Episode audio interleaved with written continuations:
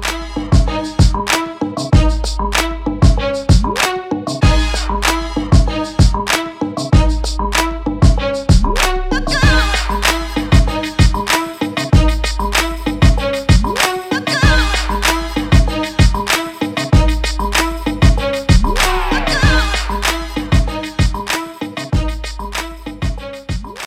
Hello and welcome to the final episode of the 2020 2021 Rhoden Fellows podcast.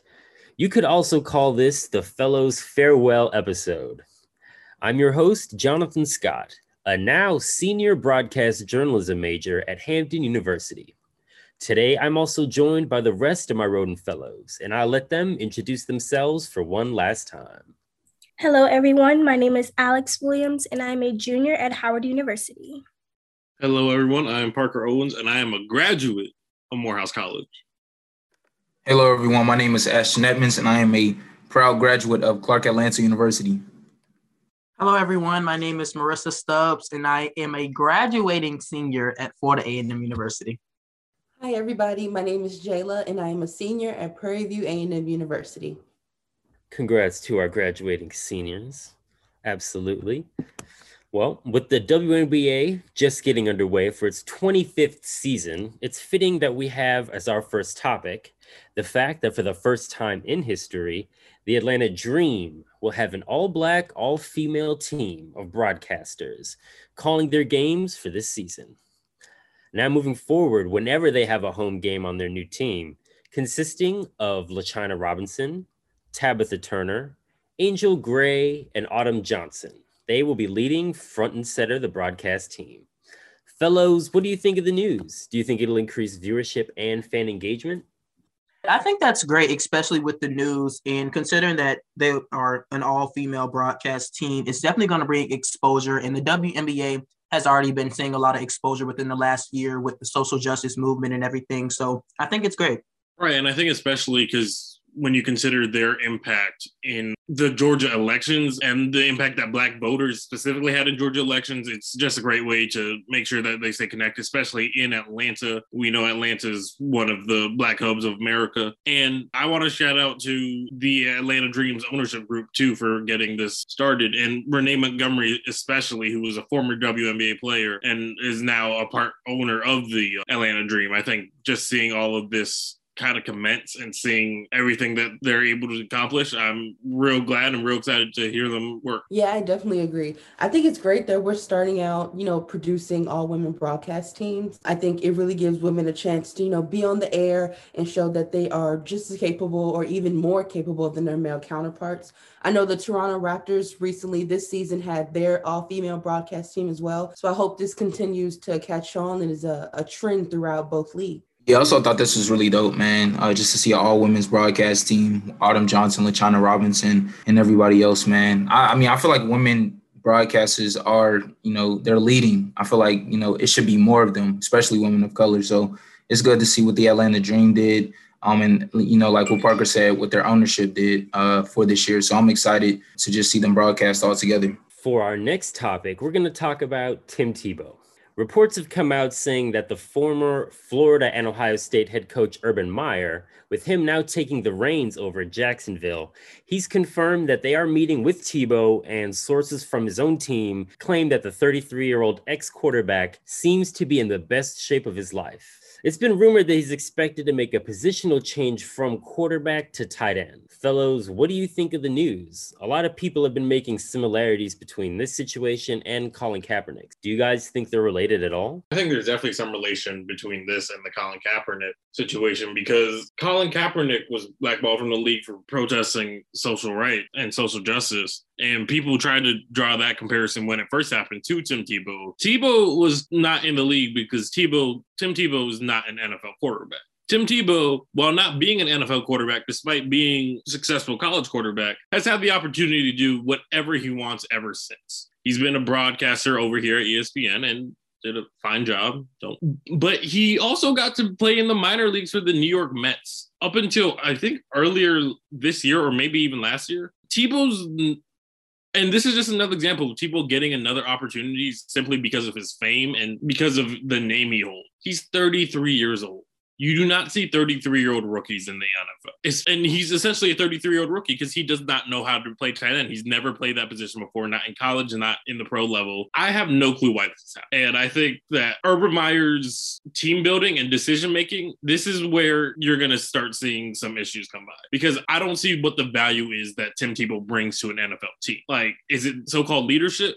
Because he's a 33 year old who can't play football. It's taking a roster spot away from someone that probably could play the position a little bit better than he can. So we'll see. Yeah, I definitely thought it was a, a waste of a, a, roster spot. I mean, Tim Tebow, he's how long did he play in the league? Like before he stopped playing. It was only a couple of years, so I was confused as to what the Jaguars why they signed him. Definitely think it's relation with the Colin Kaepernick situation, like Parker said. He was blackballed, you know, for protesting and and everything like that. So I just found this whole situation weird, man. And it's like you couldn't sound like any HBCU players. Like you went straight to Tim Tebow out of all people. It was an insane situation. So you know, I saw a Steelers player post on Twitter. He said he was waiting for them to play the Jaguars. So he, he got a lot of people on his head. Um, so I'm praying for Tim Tebow and, and it's safe on the field. right. I agree with both Ashton and Parker. I think when I was scrolling on Instagram and I first seen the news, a lot of athletes are re- reacting to it and saying like is this all it takes to get back in the nfl like is this all it takes to get back in the league or you know going back to the notion of is this spot deserved did he deserve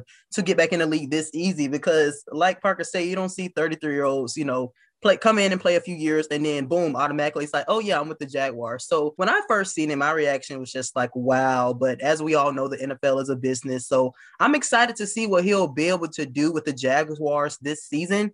But then i know it's also going to be tough opponents that he will face. Imagine jumping from the nfl to baseball to tv back to the NFL and they let you back in freely, like that's to me, that's privilege. You're 72 and a half. They're starting you at a brand new position and you've just been bouncing around. So, I mean, I get it. A lot of people said, like, oh, you know, th- this industry is based on who you know, which is absolutely true. But at the same time, it's like, you know, like Ashton said, that roster spot was like wasted. It could have went to somebody younger. It could have went to somebody faster. It could have went went to somebody, you know, to somebody who can actually help the Jaguars win. I feel like this is some big experiment and it's pretty much a waste of time. So, you know, I guess go Tim Tebow. Do what you're gonna do.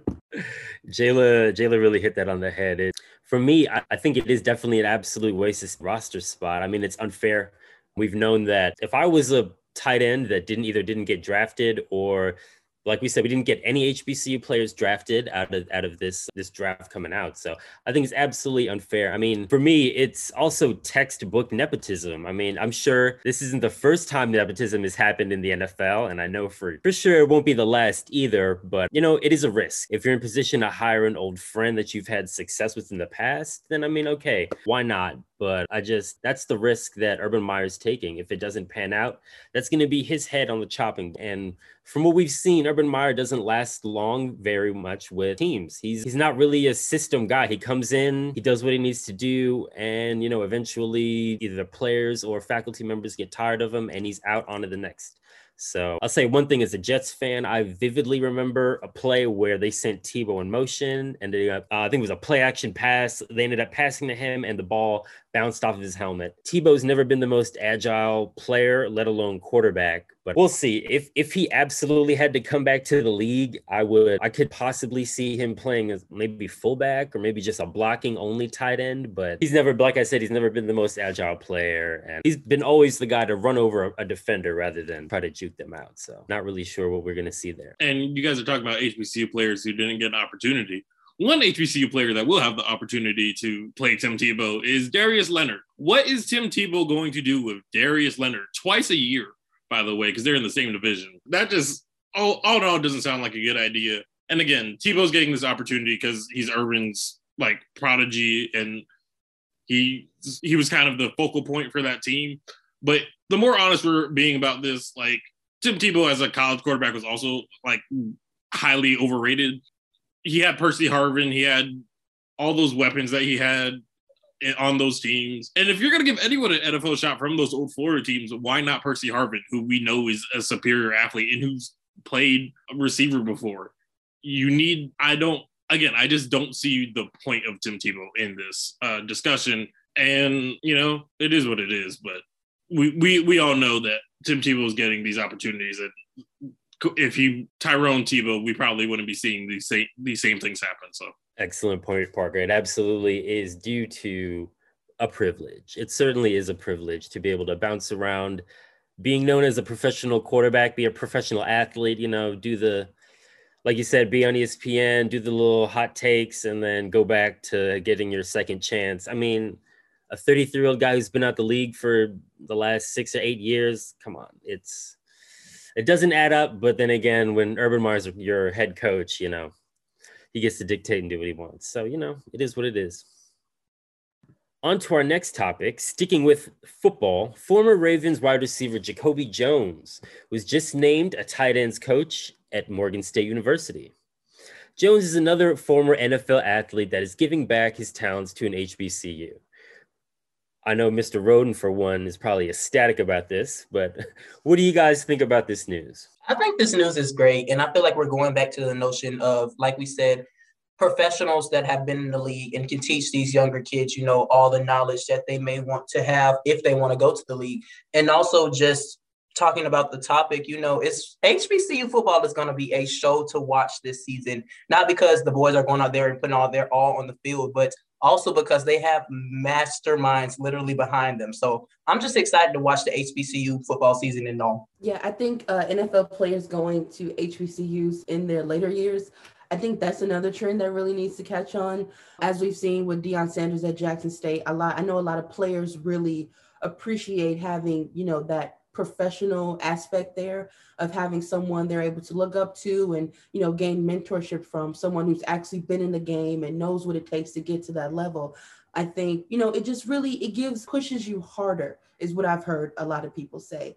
Like, you know, this is some person, somebody that you've looked up to. This is somebody that, you know, you've watched growing up, but to have them in your space is, is something that can be exciting for a lot of players. So I hope as players come out of uh, the game that they really go back and help younger players coming up. I think Jayla hit it right on the head. And I'd like to add that there's also the uh, aspect of when these HBC players are trying to transition into the next level and into the NFL ranks they now have someone that's been there, done that, and who's had to, you know, do the draft interviews, who's had experience with all of these different aspects of it and had success with the business side of the NFL. I think that could create more opportunities and we could see more HBCU players coming from these schools, like Tennessee State with Eddie George and Jackson State with Deion Sanders, and same going for Morgan State with Jacoby. I think just having those minds behind you who understand all of the aspects of football, I think that's going to really make much better product. Sure, definitely, uh, definitely would like to echo what everybody said.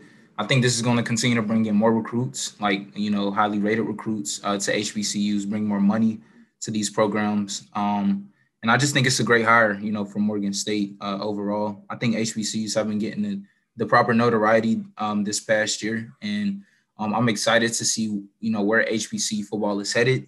I hope uh, Ocho Cinco you know, joins the coaching staff at FAMU because he, you know, he posts a picture of something at FAMU like every week. So hopefully we see that. Um, but yeah, I'm excited, man, for this upcoming HBC football season. Jacoby's known for the having the longest kickoff return in a Super Bowl with 108 yards. He was drafted by the Houston Texans in the third round, 73rd overall, and has the most all-purpose yards in the Super Bowl with 288 yards. So these guys coming in to Morgan State are definitely going to have someone to look up to with professional experience, Parker said. So it, I mean, bringing in NFL talent to coach in these HBCU players, I really can't think of anything else to really strengthen HBCU football at its core. And I mean, hopefully we'll see more players come and give back their coaching time to HBCUs and the players in the future with more of the cultivating success, we'll see more and more in the draft. So I think it's a win all around. All right, fellows, for our final topic, I'd like each of you to tell me your favorite experience so far as a fellow.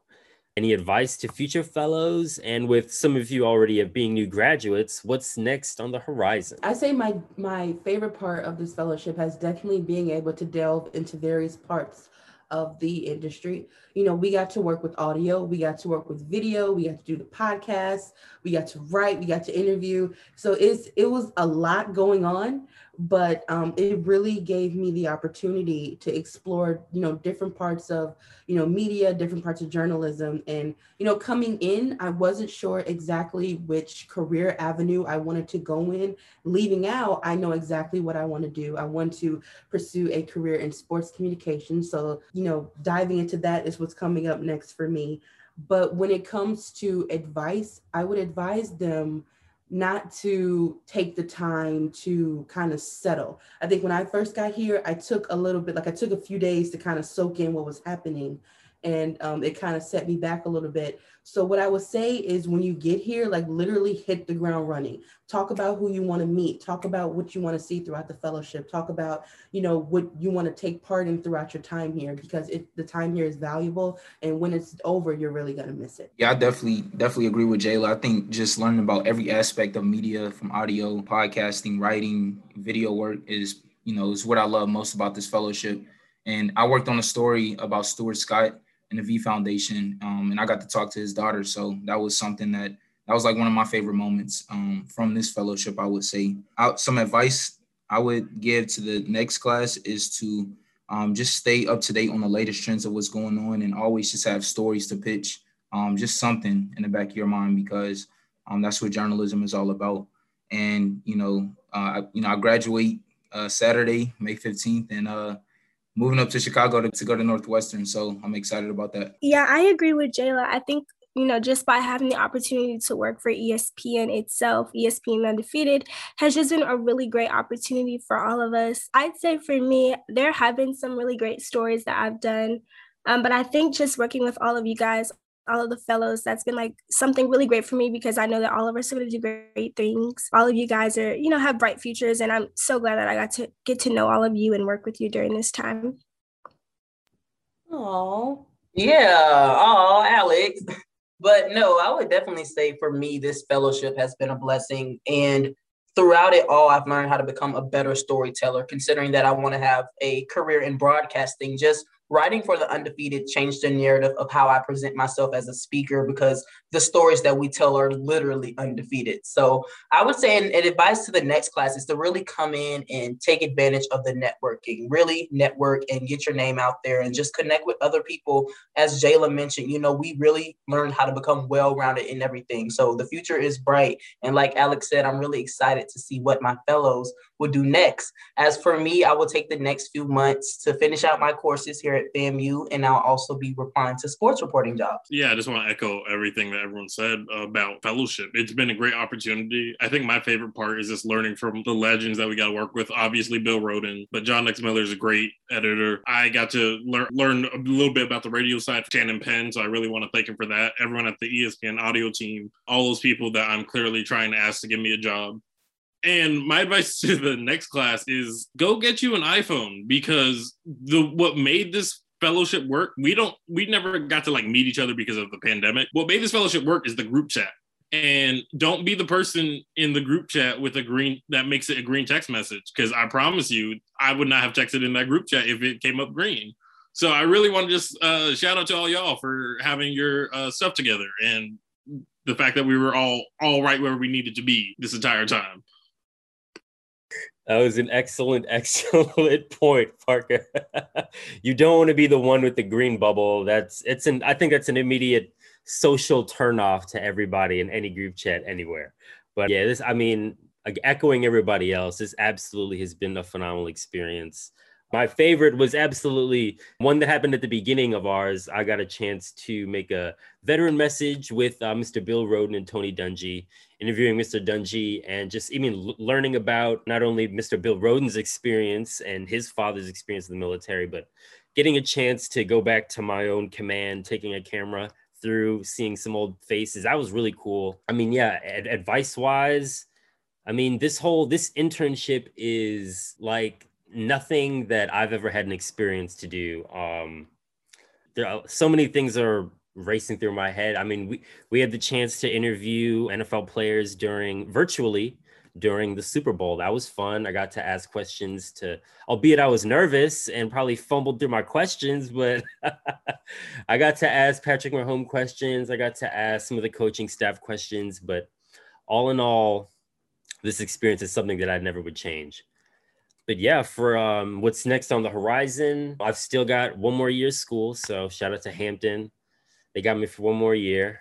Uh, but um, what's next is uh, this summer I'll be working with uh, Jimmy Fallon, his social media team and production team. So that's something I'm really excited about. But yeah, I mean, just everything that I've learned here. This this podcast was the first podcast that I've ever been a part of, and we've a lot of us just picked it up, winged it on the fly, and we've been getting better and better every week, every episode. A lot of us have been able to strengthen our journalistic abilities with literally every aspect of this uh, internship. So, with that, ladies and gentlemen, that's all we have time for today. Fellows, it's been a pleasure serving with all of you. Each one of you are immensely talented, and I know each one of you will go on to do great things in the world.